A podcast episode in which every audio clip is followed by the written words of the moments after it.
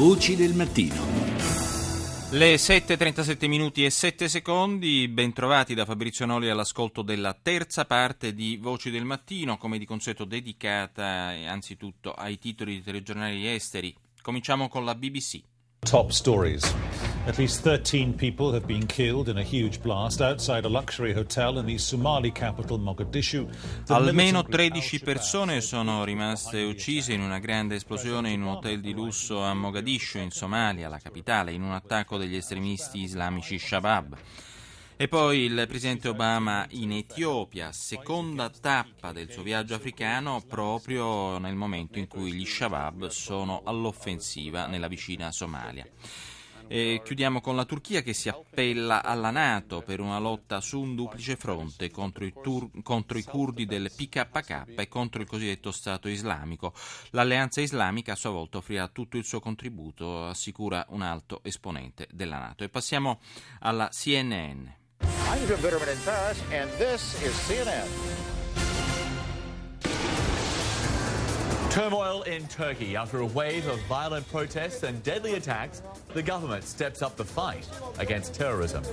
And Obama in Africa vows to help. La Turchia ad una svolta, afferma la CNN, nella lotta contro il terrorismo dopo gli attacchi suicidi e le violente dimostrazioni interne. Il governo punta i piedi contro il terrorismo. E mentre la visita del presidente Obama è ancora in corso eh, in Africa, i terroristi islamici attaccano a Mogadiscio con un attentato costato la vita almeno ad una dozzina di persone. E infine eh, si chiude appunto la, i titoli della CNN con la corsa alle presidenziali americane con eh, Donald Trump ancora in testa nei sondaggi tra i candidati repubblicani. E chiudiamo con il TG di Stato cinese la CCTV.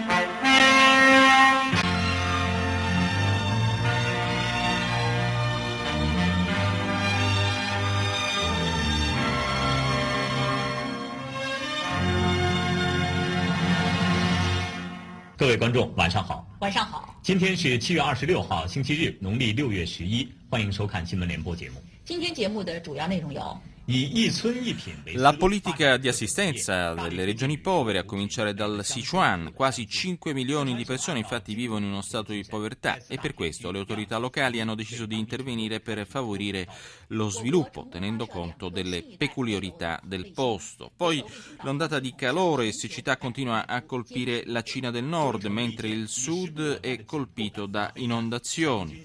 E infine, per quanto riguarda sempre la- il versante interno cinese, distrutta una rete di narcotrafficanti dalla polizia del Guangdong e dello Guangxi, sequestrati più di 800 kg di stupefacenti. Per quanto riguarda invece il resto del mondo, il settantesimo anniversario della conferenza di Potsdam, secondo la CCTV, ancora più importante di quella di Yalta ai fini degli assetti internazionali dopo la fine della seconda guerra mondiale.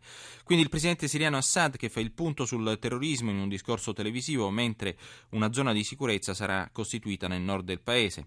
Infine a Mosca la cerimonia dei sorteggi per la Coppa del Mondo di calcio del 2018. Ma parliamo adesso della lotta all'ISIS, un ampio fronte diciamo, che coinvolge la Turchia ma eh, arriva fino all'Algeria, Tunisia. Ne parliamo con Alfredo Mantici, analista strategico e direttore editoriale di Lookout News Magazine, online tra l'altro con uno speciale sull'immigrazione in questi giorni. Intanto, buongiorno direttore. Buongiorno, buongiorno a tutti.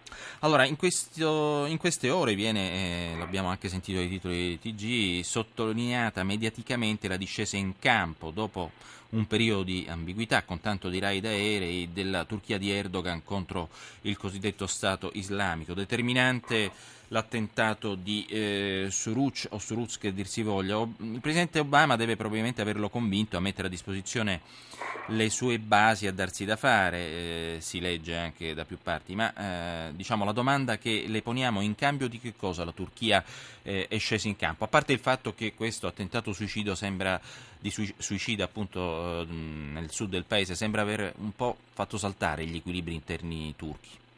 Beh, dunque, eh, non credo che si eh, debba parlare di un cambio, è che il presidente Erdogan è stato posto di fronte da questo gravissimo attentato alla sua responsabilità di aver contribuito alla destabilizzazione eh, siriana perché lui vuole abbattere, è in cima alla lista delle persone, degli statisti che vogliono abbattere Assad, il presidente siriano, e per ottenere questo risultato negli ultimi quattro anni la Turchia ha svolto un ruolo più che ambiguo perché ha sostenuto eh, chiaramente con armi e finanziamenti gli estremisti dell'ISIS, pensando di poterli controllare. Ora eh, il controllo evidentemente è sfuggito dalle mani, eh, c'è stata la reazione kurda molto violenta, sono stati uccisi due poliziotti e quindi Erdogan si è convinto eh, che deve uscire da questa condizione di stabilità,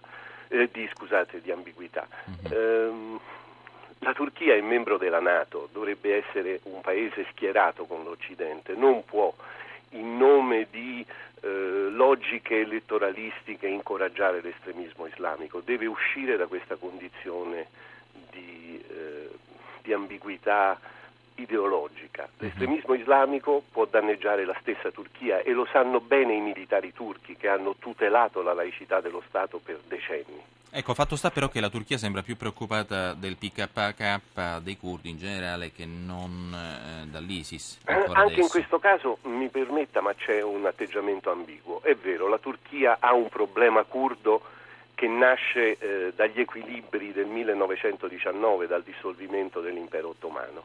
La Turchia ha paura della nazione kurda, però ha sostenuto il Kurdistan iracheno. Oggi il 60% degli investimenti stranieri nel Kurdistan iracheno sono turchi. Mhm. I turchi investono denaro, i turchi sono presenti nel Kurdistan iracheno ed è la dimostrazione eh, che si può eh, come dire, tollerare una nazione kurda che per la Turchia è eh, un obbrobrio eh, storico, però si può tollerare e lo ha fatto nel Kurdistan iracheno. Anche in questo caso si è trattato di un atteggiamento ambiguo, sembra che l'ambiguità segni la politica turca degli ultimi dieci anni, specialmente con il presidente Erdogan. Senta, un altro fronte di lotta contro l'ISIS è quello nordafricano. Eh, il fatto importante da segnalare sono non soltanto i pronunciamenti del presidente algerino Bouteflika che ha promesso appunto di sradicare il terrorismo islamico dopo l'attacco dei giorni scorsi ad Ain Defla, costata la vita a nove persone, ma soprattutto il rafforzamento della collaborazione tra Tunisia e Algeria eh, a livello di eh, intelligence. Infatti eh, è stato firmato un accordo proprio tra Algeria e Tunisia per rafforzare la cooperazione tra i due paesi e le autorità tunisine hanno consegnato a quelle algerine una lista con i nomi di 100 jihadisti da eh, ricercare che potrebbero essere fuggiti appunto in Algeria. Allora, Algeria e Tunisia sono obbligate a a cooperare nella lotta contro il terrorismo perché le loro frontiere con la Libia sono permeabili non soltanto ai trafficanti di armi e ai trafficanti eh, di uomini, ma anche ai terroristi e alle milizie estremiste. Eh, quindi il, eh, diciamo, l'accordo è stato dettato dalle necessità contingenti. L'Algeria, bisogna dire, pur essendo molto ben attrezzata da un punto di vista militare e di intelligence nei confronti eh, dell'islamismo e del terrorismo, negli ultimi due anni ha leggermente abbassato la guardia. Il ministro dell'Interno nel parlare di terrorismo in Algeria ha parlato di terrorismo residuo, come se fosse un, un eh, residuo degli anni 90 eh, rifiutandosi quasi di riconoscere la nuova realtà del terrorismo di marca caidista e ISIS. Hanno abbassato la guardia al punto che il 20%, secondo un rapporto dell'intelligence algerino, il 20% delle moschee ufficiali algerine è nelle mani di imam salafiti. Questo uh-huh. significa che il controllo esercitato dal Ministero dei Culti si è attenuato, consentendo quella predicazione eh, estremista che è primo, il primo step verso la deviazione terroristica. Quindi è bene che ci sia stata questa presa di coscienza, anche se eh, diciamo, determinata dagli, dal, dalla crescita degli attentati certo. delle ultime settimane. Vero è che l'esercito algerino è il più forte probabilmente no, della regione, quindi il più rodato anche è rodato l'esercito, ma quello che è rodato è il, è il, servizio di sicurezza interno, che fino a qualche anno fa era diretto dal generale Lamari, che è morto di infarto uh, tre anni fa, ed era, eh, si era formato durante eh, la terribile ondata di terrorismo degli anni 90 certo. che portò, ricorderete, a almeno 300.000 vittime. Sì, sì. Grazie, grazie ad, Alberto, ad, Alfredo Mantici, scusate il lapsus, analista strategico e, di, e direttore editoriale di Lookout News Magazine. Voci del mattino.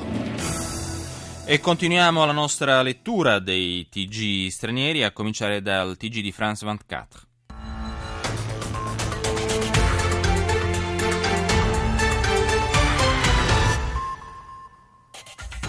Barack Obama est arrivé en Éthiopie après deux jours passés au Kenya, deux jours durant lesquels euh, le président américain a assuré le Kenya de son soutien dans la lutte contre le terrorisme. Il primo titolo è dedicato al tour africano di Obama. Il presidente americano è arrivato in Etiopia dopo due giorni passati in Kenya, dove ha sottolineato il suo sostegno nella lotta contro il terrorismo. E poi in Medio Oriente scontri tra polizia israeliana e palestinesi nella moschea di Al-Aqsa.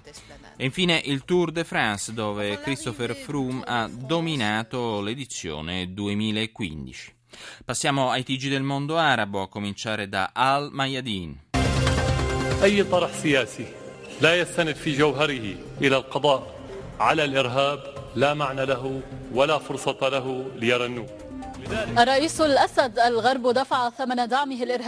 il discorso del presidente siriano Bashar al-Assad in primo piano. l'Occidente ha affermato ha pagato il conto per il suo sostegno ai terroristi mentre l'Iran ci ha fornito consulenza militare e la resistenza libanese combatte con noi un discorso TV. Continua poi la eh, lotta per la ripresa del controllo di varie aree della provincia dell'Ambar da parte delle forze irachene Atene. Quindi usci, uccisi due soldati turchi per un'esplosione che ha colpito un convoglio militare a Diyarbakir. E quindi lo Yemen, i ribelli sciiti Houthi rifiutano la tregua annunciata dall'alleanza a guida saudita.